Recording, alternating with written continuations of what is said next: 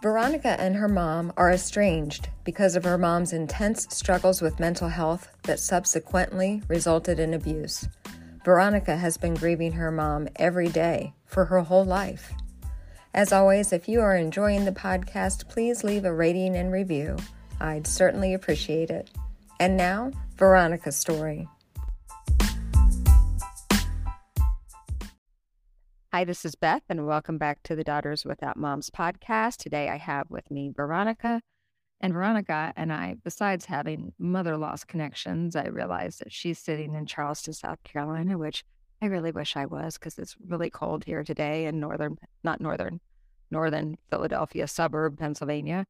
Um, and she also lived in Fort Lauderdale for a while, which so did I. And, you know, it is just crazy how um, these connections are made uh, through meeting online. So um, I'm going to turn the mic over to Veronica, let her introduce herself and tell her story. And then, as always, I'll come back with a few questions at the end. So thanks so much for being here today. Thanks, Beth. Um, so, like Beth said, my name is Veronica. Um, and to be honest, I was a little bit nervous about sharing my story today. Um, I recognize and honor the tremendous grief in so many of the stories that I have listened to and listening to the podcast. Um, and because I think there's a tendency, unfortunately, to sometimes villainize folks who can choose to remove a family member from their lives, especially when it comes to moms. Um, there are so many people who would give anything to have their moms with them still. And sometimes I feel shame at having removed her for that reason. Um, there's this expectation of forgiveness because of the what ifs associated with more permanent loss. Uh, but the reality is, is I've lost my mom nearly every day. Um, every single day, her mental illness took both her life from her and ate away at the ties that tethered us together. Um, I've experienced her loss profoundly and often. And as I get older, that loss becomes more and more of a sore spot when I recognize just how much she's missed. Uh, the things about me she'll never know, the people in my life she'll never meet. Um, but it's never swayed my position on the decision I made to remove her from my life, even with the moments of shame, because the trade off is getting to maintain my positive memories of her, getting to heal and understand her through my own therapy. Um, all of, all of which I believe wouldn't have been possible uh, with her present because when someone in your family is ill, as I'm sure a lot of folks know, um, especially to the extent that she was, your whole life kind of revolves around them, except we were revolving around someone who didn't want to get better. And it can make you resentful, especially as a kid. Um, growing up, my mom was my best friend. We were inseparable. We even had a secret handshake. Uh, English was her second language. So we'd pinky promise friends to ever. And then she'd grab my hand and she'd squeeze it three times, which was her quiet way of saying, I love you.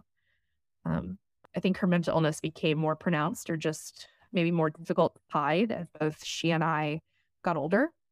Difficult for her to find medications that worked without impacting the quality of her life or to find doctors who would actually listen to her and what she was feeling.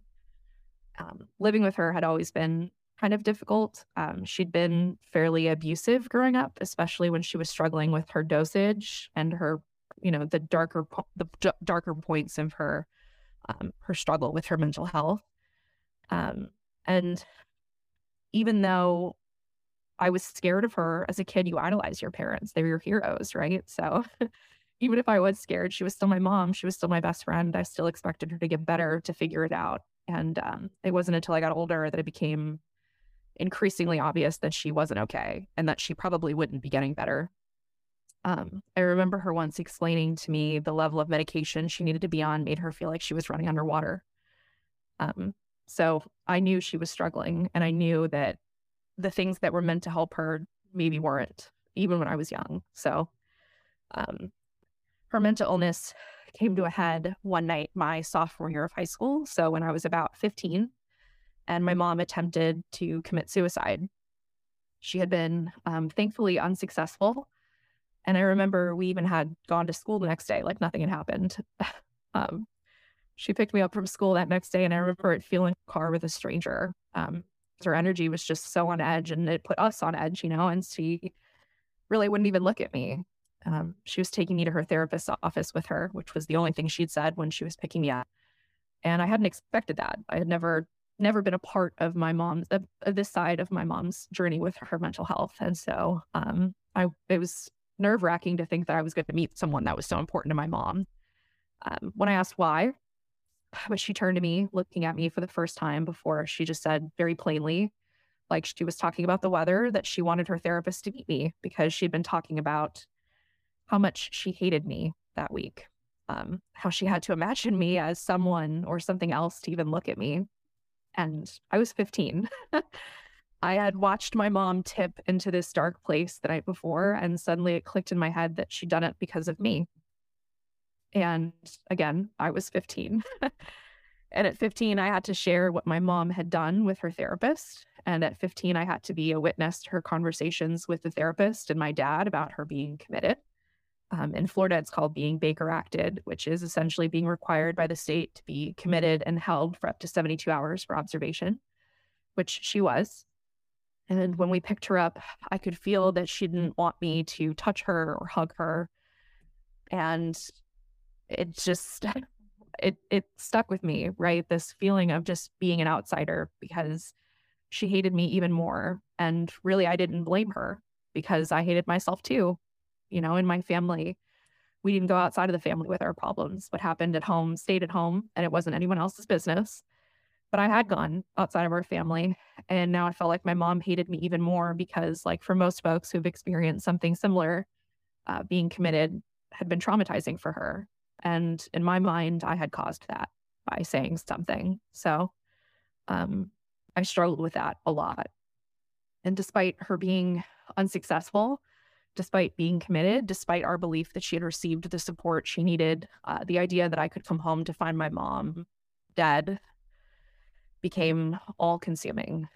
I would walk home from school and I would basically hold my breath, it felt like, until I turned onto our street because then I could know at least that her car was in the driveway. And if it wasn't, that I knew she was gone and that she had gone to work and that it was safe to unlock the door and go inside without fear of finding her. But if her car was there, then I would stand at the door, I remember, and take deep breaths because all I could think was, what am I going to find when I get on the other side of this door? what am I going to find when I go into my home? Um, I had nightmares, night terrors, of course. I'd replay um, that night in my head over and over again. And I even developed ulcers, a physical manifestation of the stress that I was experiencing. And it wasn't like my mom miraculously got better after the fact either, right? So she had stretches of being more stable, but they they never really lasted. So um it still felt like she was just within reach, but not quite. um, once I turned 18, uh, my mom spent the next couple of years coming and going from our family's lives until eventually she disappeared altogether for a little while. It was the longest she had gone radio silent. And that was the first time I decided to cut her off. But it didn't stick because, again, she was my mom, my best friend, right? Like, even if I couldn't recognize her anymore, I wanted so badly to believe that she could still be my mom. The mom I sometimes got when it felt like the stars aligned and her medication worked or whatever the case may be. The mom who loved, you know, Halloween and Christmas and scary movies and that three layer chocolate cake you can get in the freezer aisle, which we always had on hand you know, I held out hope for so long that I'd get her back, but I know the version of her I hold on to so tightly just doesn't exist anymore. And I finally removed her completely from my life at 22 um, when I recognized that her coming and going had started to really impact my younger brother. And I remember letting the rage I felt for him solidify my decision because really it it felt like it should have been something I had done a long time ago. And I remember um, I was working in retail at the time and I had a coworker I trusted that I had shared my decision with. And she told me sometimes people we love belong on a shelf. And I felt that way about my mom because in my mind, she does belong on a shelf. I can pull her down and remember her as the person she deserved to be, but I don't have to bear witness to who she is now and how that might impact me. Um, and it's been hard, but I've been lucky too because I've had so many women step up and love me and protect me from, you know, Dr. Sinkernrat, my AP biology teacher, who undoubtedly saved my life because she could see I wasn't okay that my sophomore year. And she made sure to check on me often to uh, Donna Fitzpatrick, the woman who opened her home and her heart to me like I was her daughter when I did finally let my mom go. Um, she's also been the person that I've called when a boy has broken my heart. so she's definitely, you know, she's definitely been there. And I have my dad who, you know, stepped up and showed up every day um, and did his best with what he knew and loved my mom fiercely, even at her worst, which I feel like was such a beautiful example of what it means to love someone unconditionally. And of course, I miss my mom. I love her so much even now. And there are moments where I wished desperately that she was still in my life, like when my last relationship ended, because who doesn't want their mom when a guy breaks your heart? But, you know, the truth is, I want for nothing. My life is full of love and full of women who I admire, some of whom have children of their own, and watching them love their kids and do right by them heals me. I miss my mom, but I think she's good on the shelf. Wow. Uh wow. That whole the shelf thing, that's such an interesting concept. Yeah, it really resonated with me when she said it too, because it just seemed so simple. And I remember thinking it was such an unusual way to phrase it, but there are so many people who come into our lives for a different season. We don't want to lose the connection we had with them, right? So they do sort of end up on a shelf in our minds where we can pull down and reminisce and think about. And it's it's a it's a nice way to imagine my mom. Yeah, and it kind of instills the the thought of like a boundary too. Like, yeah. you know, that's your place. Your place isn't, you know, you're not allowed to be here close to me yeah. anymore, but on a shelf, um, you know, seems like a nice healthy boundary. Oh, I like that. and I had never, you know, kind of thought about putting someone in their place like that. Because, like you, sh- you said, you love her and you miss her because she's your mom, you know? Yeah. Um, and thank God for the women who have stepped up in your life. Um, but they, I'm sure they haven't tried to because uh, most of us women know that we can't, you can't step into shoes like that. That's a connection that cannot be reproduced. Um, but sometimes having women who are choosing to love you outside of that kind of is not more special, but special in a really different way. Yeah, You know? it definitely it definitely adds to it too. Because to your point, it's I feel like there's such an expectation that we love our family, right? Like they're with us, we're stuck with them. It is what it is. But when someone outside of your family or someone that you maybe didn't expect even steps in and they they show you love that you think you're so undeserving of, especially at 15, you know, when I was dealing with it, hearing that my mom hated me. Like how did how do you come back from that at 15 and when you love your mom so much? And so to have people consistently show me that they choose to love me makes such a big difference. Mm-hmm. Yeah, yeah. Because you did mention shame in the beginning. Um, and I feel like I don't know if it's mostly our Western culture that does that because I feel like we all do. I think it's just because we handle loss so horribly, whether it's a, a death or a physical loss or, you know, a relationship loss like you have, that there is just this this like bubble wrap of shame that comes around you with it. Like I, I mean, I you know, I lost my mom to pancreatic cancer when I was 13 and I felt shame. Like I literally was talking about this yesterday because, you know, it was like, oh, how was your summer? Oh, my mom died. Well, that, you know, that stops everybody real quick. And then, Yeah, exactly. oh, oh, Oh, shoot, Great. And talk about this. Yeah. Um, but I, I wanted to ask, so I kind of, um, um, I don't know if I misunderstood the part where you were saying that by saying something, it was your fault. I, the way you, you shared your story, it made it sound like you went to the therapist the day after your mom attempted suicide. Yeah. And- So she and- had sorry, go ahead. No, I was just like, were did you say something you weren't supposed to? I, I'm not under, I didn't didn't understand that part of your story.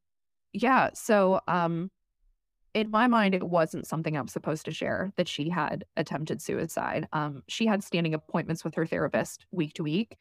And so it just happened to coincide with it being the next day that she just had an appointment. And so thankfully that was the case because I think she probably would have been more of a harm to herself if that hadn't been the case. Uh, but going the next day and having her just sort of act as though nothing happened, having my whole family really act as though nothing had happened the night before, and then going into this room and having to be a tiny adult basically and say, you know, this terrible thing happened with my mom and I'm scared that it's going to happen again.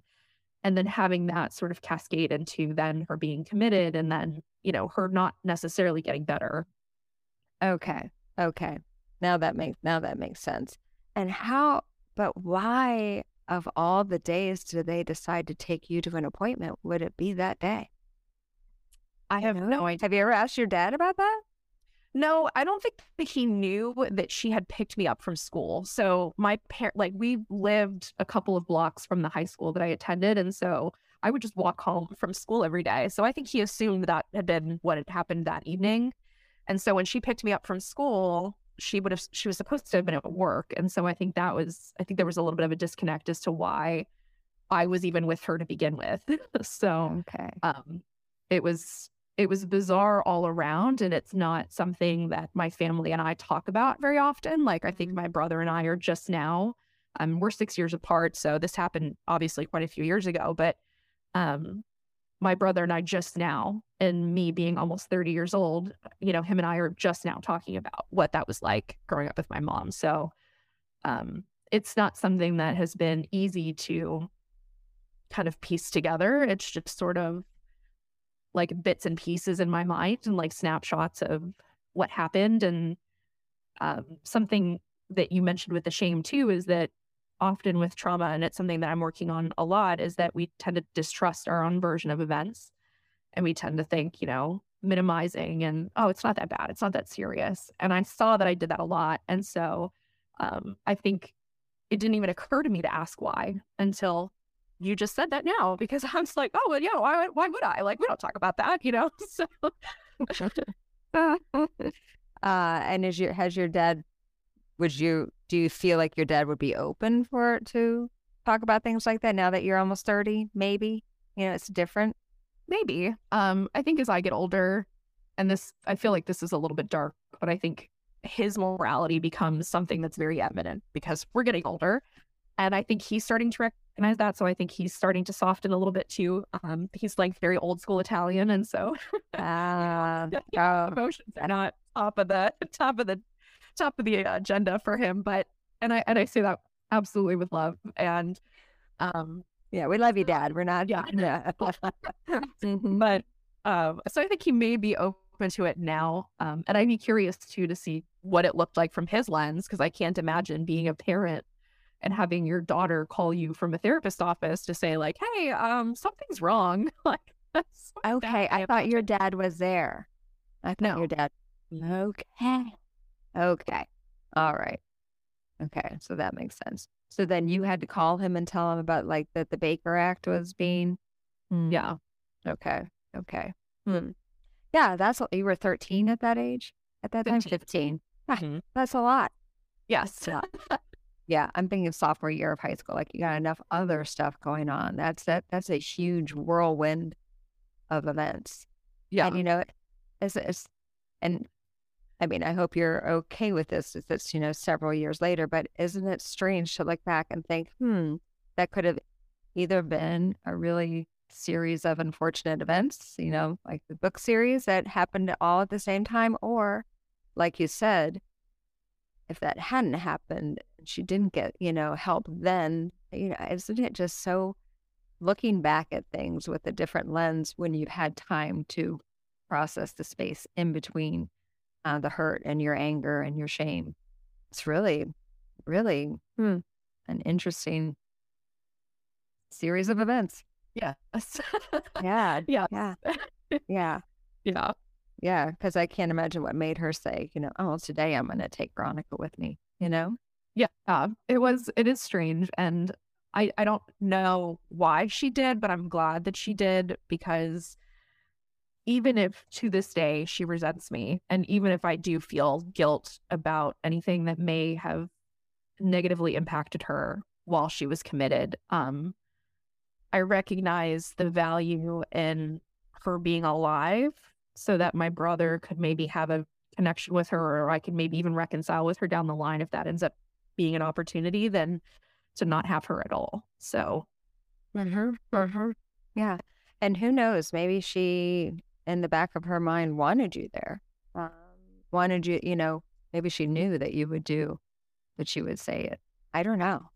I don't Yeah. know. Wow. Okay. Well, now it makes sense. So thank you for, thank you for um, straightening that out for me.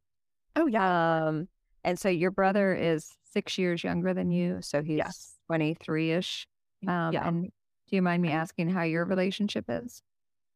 it's strong. Um, it wasn't super strong when we were younger. Uh, I think he, I think I took out on him that I had to protect him. Like it wasn't his fault, but it felt like my responsibility to be his guardian and to kind of shield him from some of the things that had happened. And when you're 15, 16, 17 years old, you're young, you're a kid, you're still angsty, you're still figuring stuff out. And so it was easy to be angry and resentful that he didn't have to experience the things that I did, even if I was glad that he hadn't. And so um, as we got older, as I moved away from the relationship with my mom, as I started to sort of establish myself outside of my family, was when I started to recognize the value of the experience being different. So I'm glad that the version of my mom that my brother has is so different.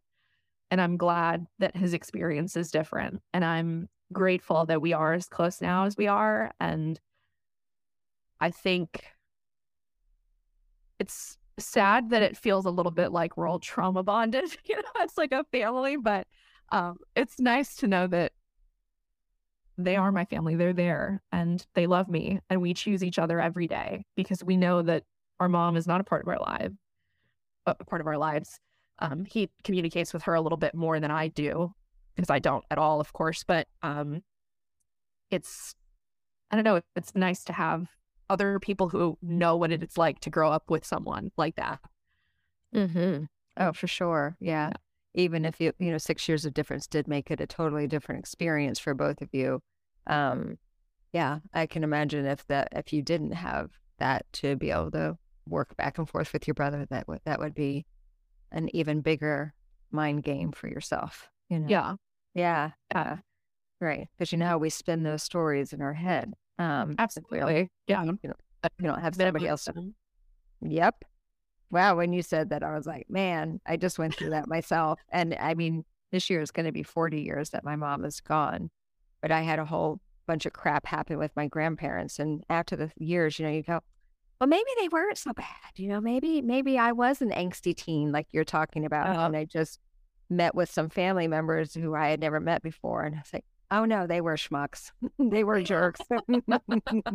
I was only 13. Like I might have been an angsty teen, but they were the dang adults, you know? yes, exactly. Yeah, it's it's something I've grappled with a lot because I I was even nervous to come on the podcast to talk about my mom because I'm like, what if what I'm talking about is just absolute nonsense? Like, what if how I remember it is not actually what happened? And my therapist said something to me that really resonated, which was like, what a disservice that is to the younger version of you that survived what a disservice it is to minimize that experience because she deserves to to be honored for having survived, for having been and become the person that I am today, who's able to talk about my mom, who can exist and recognize the ways that I attempted to survive. Like, yeah, minimizing what a disservice, but she had to do it in order to get to through the day to day. So then, why, as an adult now, can I not honor that that's just a coping mechanism? She deserves to to be honored for getting to this point. So mm-hmm. that's how mm-hmm. I've tried to kind of frame it. Ah, I love that. I love that. Um, and there is something now. Now talking about it's not for everybody. I I totally yeah. understand that, but there is something about either writing it or speaking it or something that it just every time, for me at least, I've realized as I like I said, I have 40 years, so I have a lot more time on you, you know, than you've been dealing with yours. Well, you have 29. So, um, but the more that I can talk about it and share it, that shame just releases its stranglehold. Yeah. The, the grip is just a little less tight every time. But yeah, I never thought about it being an honor to the, you know, the 13 year old that I was at that time. That's yeah. I like your therapist. She's odd, but they weren't the ones that said the mom on the shelf, right? But boy, I've gotten a lot of wisdom from you, Veronica. Great. Very lucky. I feel like I'm surrounded by people who just I always like to joke that I believe the the world is good and that people are good because I know good people and I get to experience them every day and I get to love them and I get to be loved by them and it makes it less scary and to your point about voicing your story and repeating it and being able to say it out loud is I think it gives you ownership of your story too, because if it just exists in our mind, I feel like we can allow all of the conditioning or all of the ways that we've enabled ourselves to survive to this point to then kind of take away from our experience and our story, but being able to say it out loud and talk about it with other people and have it validated and say like, wow, that actually was kind of bad, right? Like that really sucked. and it's something so small, but it's so empowering to to feel like, okay, yeah, I'm I'm not crazy. Like that was hard, right? Like that was scary. So uh, that's been the biggest takeaway, I think. Because uh, it is true. You say it out loud, you go, oh, dang. Yeah. Okay. Yeah. That was pretty traumatic. Yeah. Mm-hmm. Oh, that's yeah. why I'm like that. Oh, it's so true. It's so true. That's what everybody I've got. I get so much positive feedback, which I'm so grateful for. But uh, selfishly, it's been a big part of my own healing journey too. You know. Um. So, and I just I like I always say I feel privileged to be sitting on this side of the microphone and and that you're willing to share your story on this platform. So um you, you sound like you've got a really good head on your shoulders, Veronica. Um and that you're you're doing the hard work. Um but you know, life is hard. Life is hard anyways. Um yeah. and so doing the hard work to allow yourself to to thrive and flourish and I mean you have this beautiful smile on your face people will see a little bit of a video, but um, you know, um, yeah, congratulations for doing the hard work so that you can continue to grow and and live and not just survive but thrive. Thank you. Yeah, yeah, beautiful, beautiful smile and face. Um, Thank you. Yeah, you're welcome. Okay, Veronica, is there a final thought that you would like to share with the listeners before we wrap up today? You don't. You've had a you've had a lot of great, a lot of great insights. So, put your mom on a shelf. Don't disturb. Do disservice to your younger version.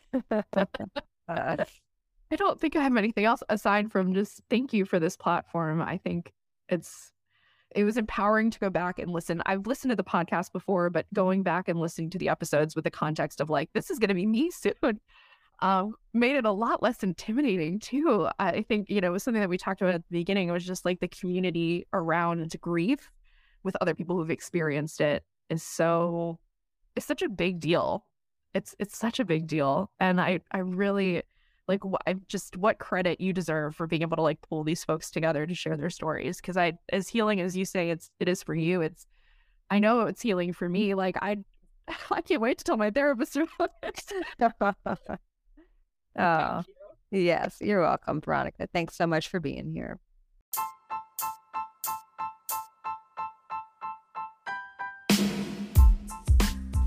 If you'd like more information on my thoughts about the grief journey, please visit my website, www.yourgriefjourney.com. If you'd be interested in sharing your story on the podcast, please send me an email to daughterswithoutmoms at gmail.com.